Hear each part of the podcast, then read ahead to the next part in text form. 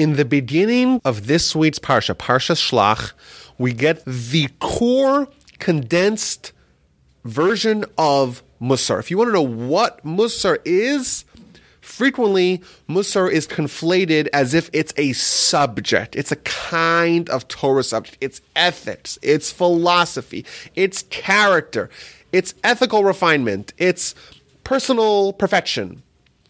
And while that is true, it doesn't actually get to the absolute core of what Musar is.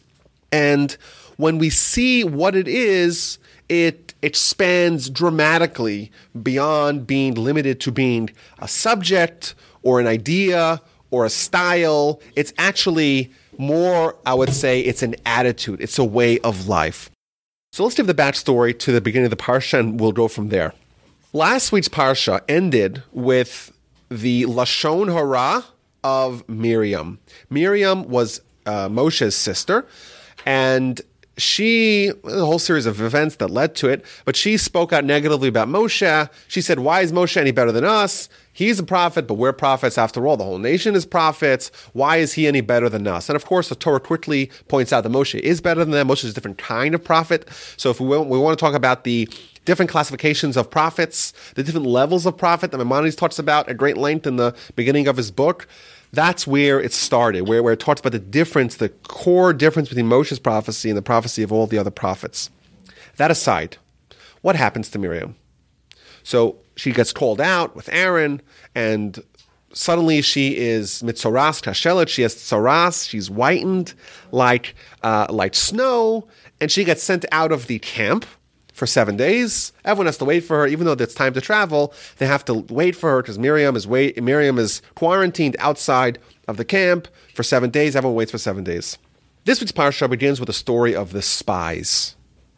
Moshe sends 12 men, great leaders of the people, to go to Israel, scout out the land, find out the defenses, the vulnerabilities, the fortifications, look about the people, look at the agriculture, look at the land, find out about the land. You know why? Because we're about to go into Israel. Uh, they were under the impression they're going in right away. And therefore, let's see what the land is like before we come and attack it. Let's expose its vulnerabilities to know where it's uh, most weak, and therefore we could attack it. That's that's the idea. And of course, it goes horribly wrong. And as a result of the 40 day scouting excursion of the spies, the Jewish people, they receive the terrible, terrible news that they're going to have to spend 40 years, one year per day, in the wilderness and everyone's going to die. Everyone of this generation is going to die, and they're going to go into Israel after Moshe dies and after all the people of that generation are going to die, and only their descendants are going to the land of Israel. That's this week's parsha. But you look at an amazing Rashi, the first Rashi of this parsha, and it asks the critical question: Why are these two stories juxtaposed? Says Rashi, Lefi, because Shelachsa al Istediba, she was punished due to matters of evil speech. Why? Shedibra ba'achel, she spoke on her brother. Virishaim halalu, and these rishaim, these wicked people, ra'u, they saw, vilo lakhu musar. They saw and they didn't take musar. This Rashi is the critical idea of what Musar is, and by extension, and we're going to prove this, the core for all greatness and achievement and perfection that we could get in life. They saw something. They saw Miriam. She spoke negatively about her brother, mind you, her younger brother. And of course, there was no ill intent. Yet, her speech that was negative resulted in her being punished immediately. And these, they see it. They see it for six days, seven days. Everyone's ready to go. Everyone has their bags packed. Why are we waiting? We're waiting for Miriam. And whoa, whoa, whoa, what happened to Miriam? Well, she spoke negatively about her brother, and she's outside quarantined. What an embarrassment. Well, what'd she do? She spoke, she spoke negatively. Look at the consequences of negative speech. That's Musar. But they didn't take it. What does it mean to take Musar? What does it mean to take Musar? It's Musar is Musar, right? It's, it's, it's, it's, it's a lesson, right? The answer is what Musar really is.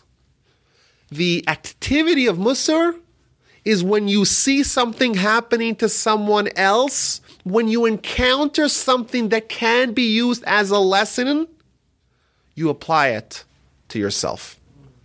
When they see Miriam, or when they should they should have seen Miriam. Had they taken Musar, had they learned the lesson of Musar, they would have seen what happened to Miriam.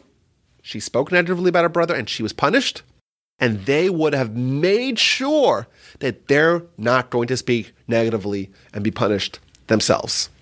Musar is whatever you encounter, apply it inwardly. Take the lesson and internalize it. Find a way to integrate what you encounter, what you come across, and internalize it and change. Musar is not a kind of study. It's not like there's a, there, there's there's different bookshelves. There's the Musar bookshelf, and there's the Torah bookshelf, and then there's the uh, Kabbalah bookshelf. No, everything you read Everything you meet, uh, there was no studying. Everything you see, everything you encounter, if you have Musar, if you have the attitude of Musar, you say, What does this mean for me? How do I make myself better because of what I saw? That is the core of Musar, and from that extends everything else. People like to talk about there's Torah and there's Musar. What Musar is, is the keys to unlocking the power of Torah. It's not a sister subject. It's a methodology by which we take the power inherent in Torah and make use of it. If someone doesn't have Musar, then they come to Torah and they can learn a lot of things and their brain could be really dazzled with amazing lessons. But they don't actually have the gold. The gold is where you change. Well, how do you change? You change with Musar. The core of greatness is Musar because Musar is taking Torah and integrating it. And, and a critical point here the great sages, everything they learned, every Torah, every part of Torah, they used Musar, something which is totally not related to Torah. Things that don't see. I remember my grandfather, one of his essays, he writes about Hezek Re'iyah. Uh, Hezek Re'iyah, on the surface, should have nothing to do with Musar. What's Hezek Re'iyah? Hezek Hezek means damage, Re'iyah of sight. Visual damage. What's visual damage? Two neighbors, and one of them has a window looking into the other guy's pool. And there's a whole whole set of laws about how neighbors have to take into account the fact that when they build a huge house, they're now causing damage because they could see into someone else's house. That doesn't seem that's that's laws. That's interpersonal laws. And my grandfather turned this into a whole lesson in Musar. And that's what the great sages do. They don't say, let's learn Musar now. Oh, now we finish with Musar, let's learn Torah. Musar is an attitude that they apply to themselves.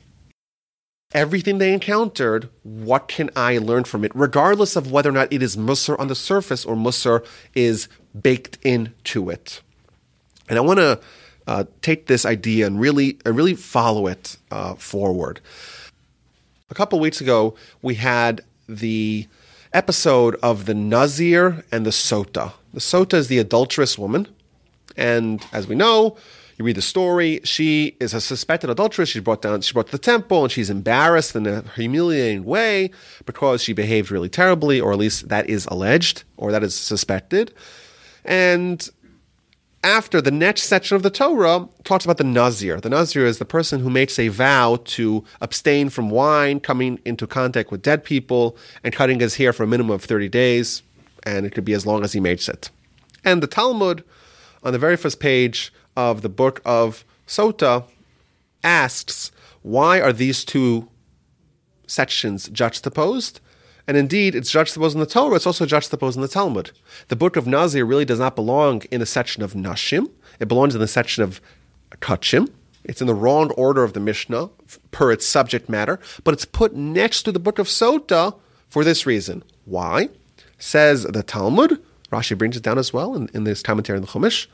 Kol haroeh sota bilkilkula, whomever sees a sota in her disgrace, yazir atzmo min hayayin. He should make himself a nazir from wine. He should abstain from wine. And this, I think, again, really goes back to what the core of Musar is. You see someone else who committed or may have committed adultery, What do you say? Our tendency is to look at them and say, what a terrible person. What character flaws. What someone who's such so weak-willed. Where's the self-control? That's what the, hu- the human tendency is. What does the Torah say? No, no, don't cast.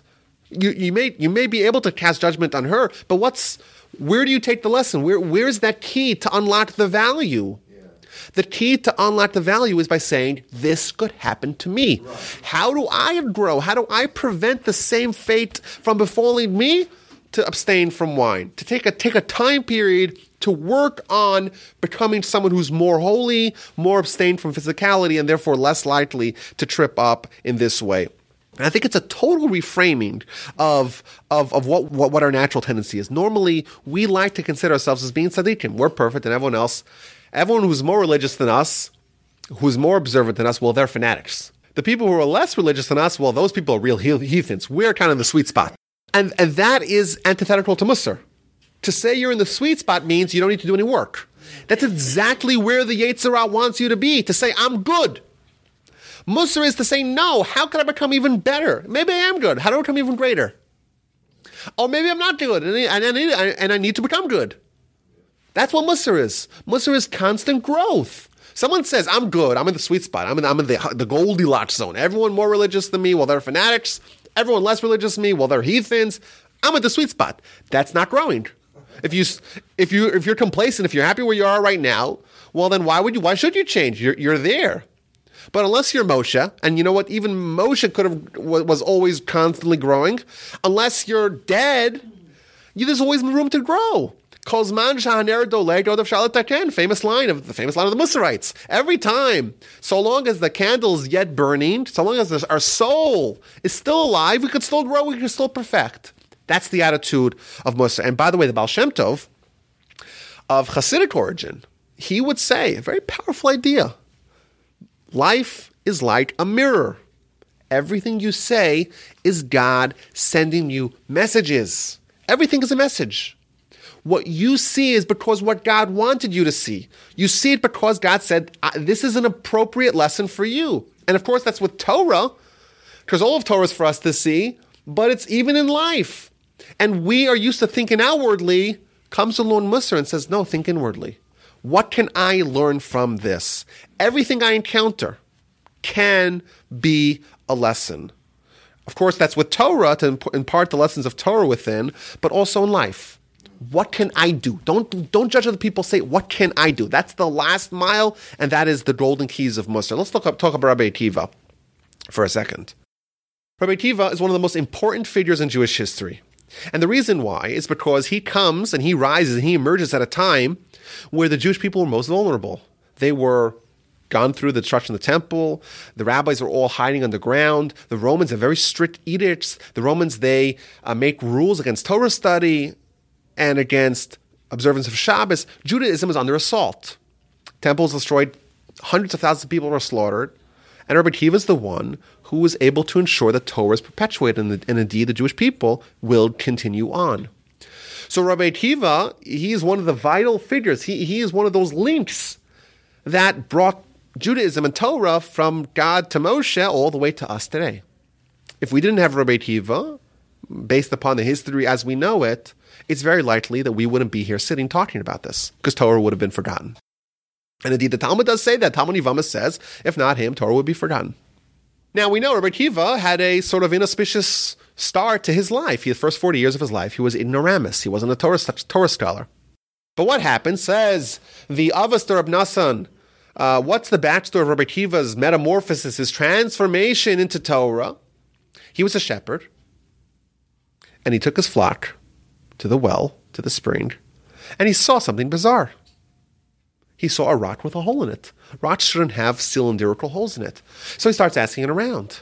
And they say to him, Well, look, there's actually a little drop of water that's continuously, incessantly hitting that same spot in the rock. And over many, many, many years, and millions and billions of drops of water, it penetrated a hole. And with Rabbi Akiva right away, he says the words that will reverberate throughout the Jewish world for all eternity. Kal If soft water can penetrate a hard rock, hard Torah can penetrate my soft heart. And he immediately dedicated himself to Torah study. And of course, the rest is history. Rabbi Akiva became the greatest leader, leader of his time and one of the vital links of Torah for all of history. Now, there is a rock somewhere on this planet that without this rock, we perhaps wouldn't be here. Because this rock was the motivation for Akiva's inspiration. And he saw the rock, and he was inspired and went to study and became the great Akiva. So there's this there's stone somewhere. Maybe it's around. Maybe it's not around. But there, well, uh, there's certainly matter that's around. Maybe was the rock destroyed? But where is this rock? How come we don't talk about this rock? It should be in the Jewish Smithsonian. It should be it should be in the Temple Institute. It should be somewhere in a museum. We should be talking about this rock. We should have a name for it at least, don't you think? This is the rock of Torah. Call it what you want. I don't know. There's a lot of names you can think about it, but why don't we talk about this rock? How come no one talks about this rock? There's this stone that's a foundational stone for, for Torah, for continuity, for Jewish people.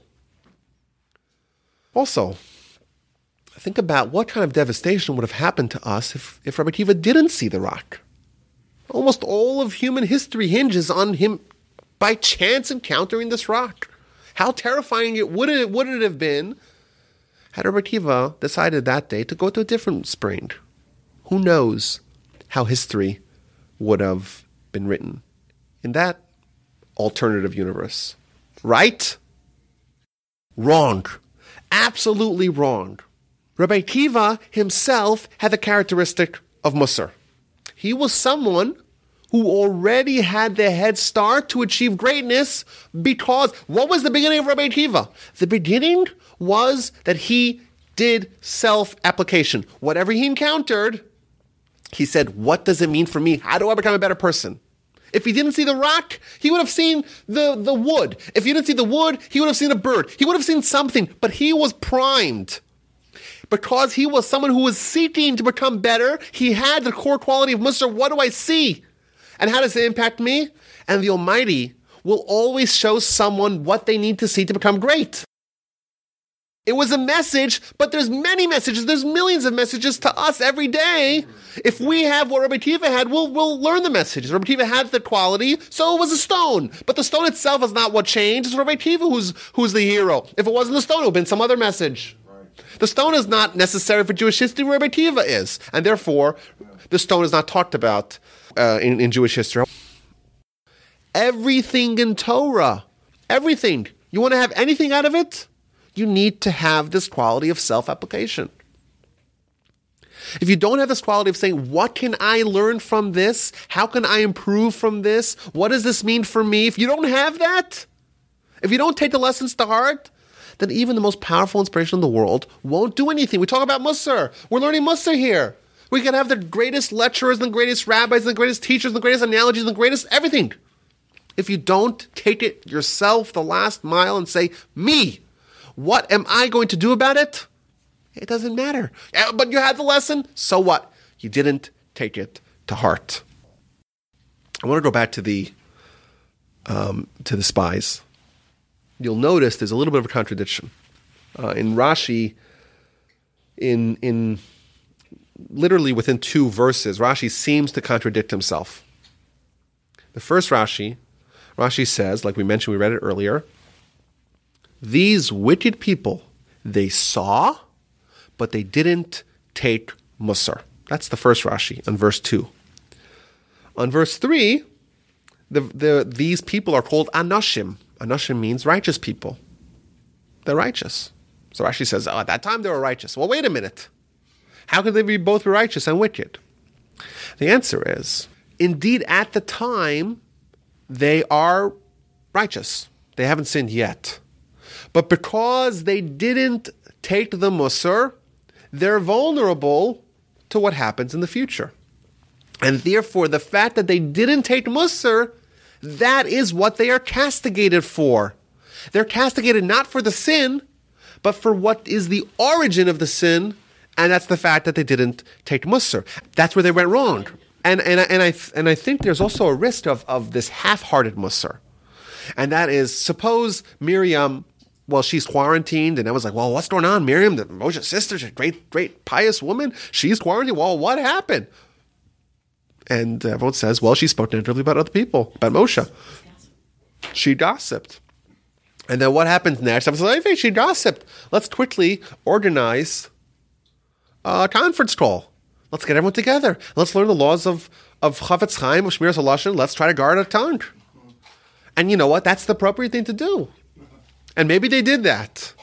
But real Musar is actually implementing that change.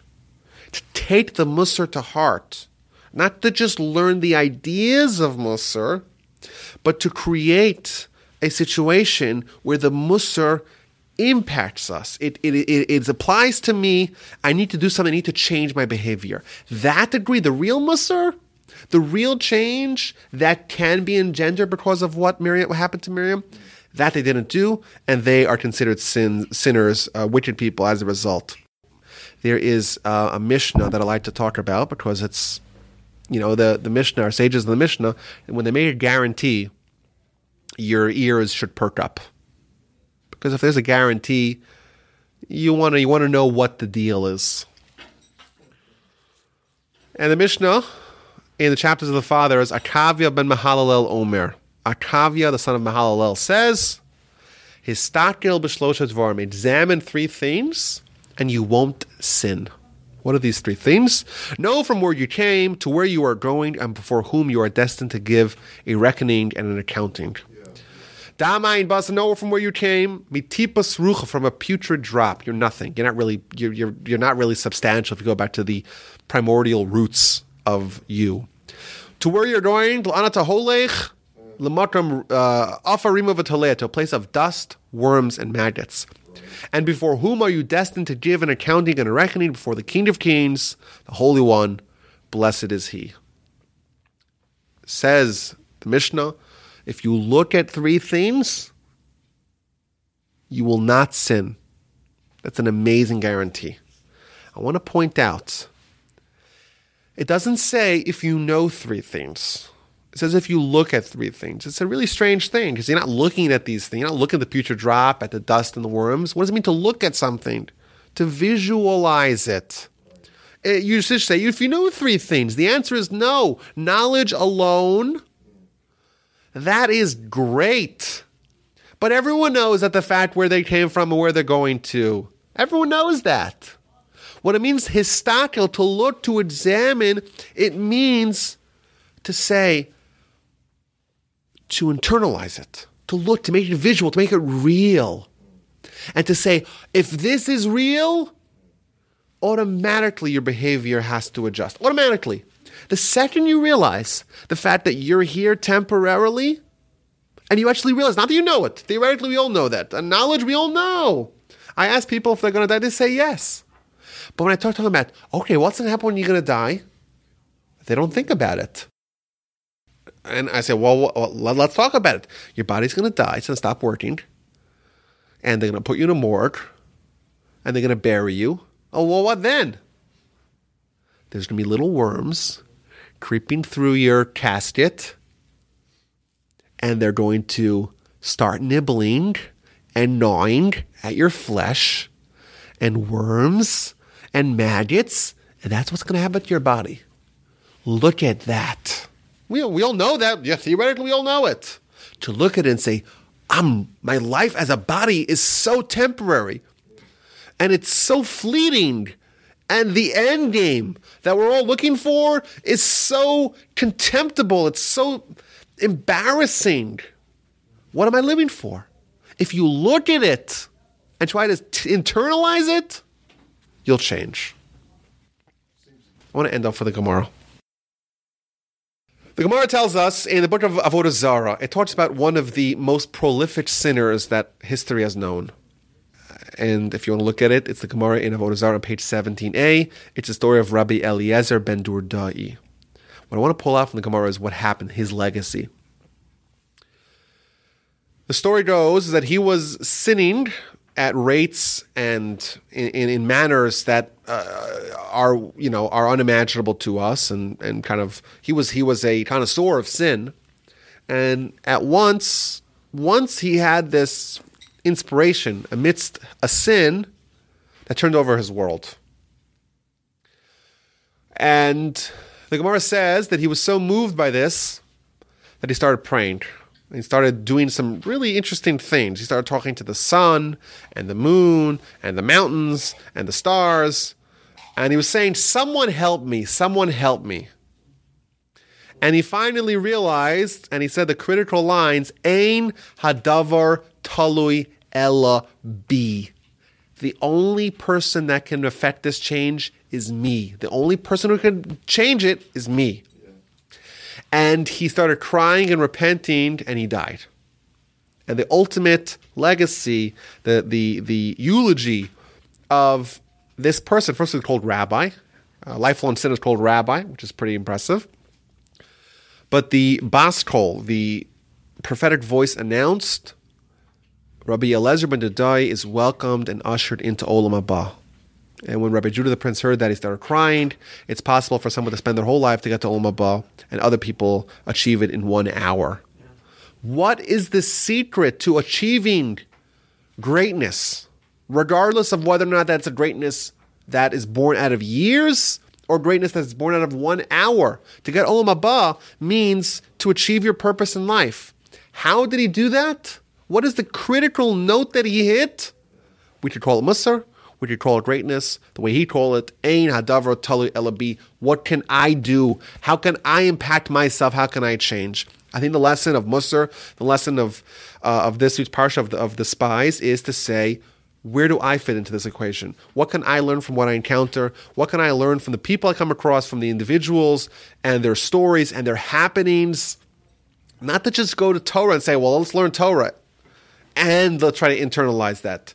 Even beyond that, the greatness is achieved by an attitude change, an attitudinal shift, a paradigm shift, where I say, everything I encounter, I want to learn a lesson from it. Even the sins of others, like in the case of the Sota, or the case of Miriam, or even the punishments of others in the case of, of Miriam. Everything I see, it's a mirror for me, and it's an instruction, and it's advice, and it's guidance from God to become a greater person. I hope that uh, we to take this lesson to do something and to commit ourselves to something, and that indeed is the core of Musar, and it is the core of greatness.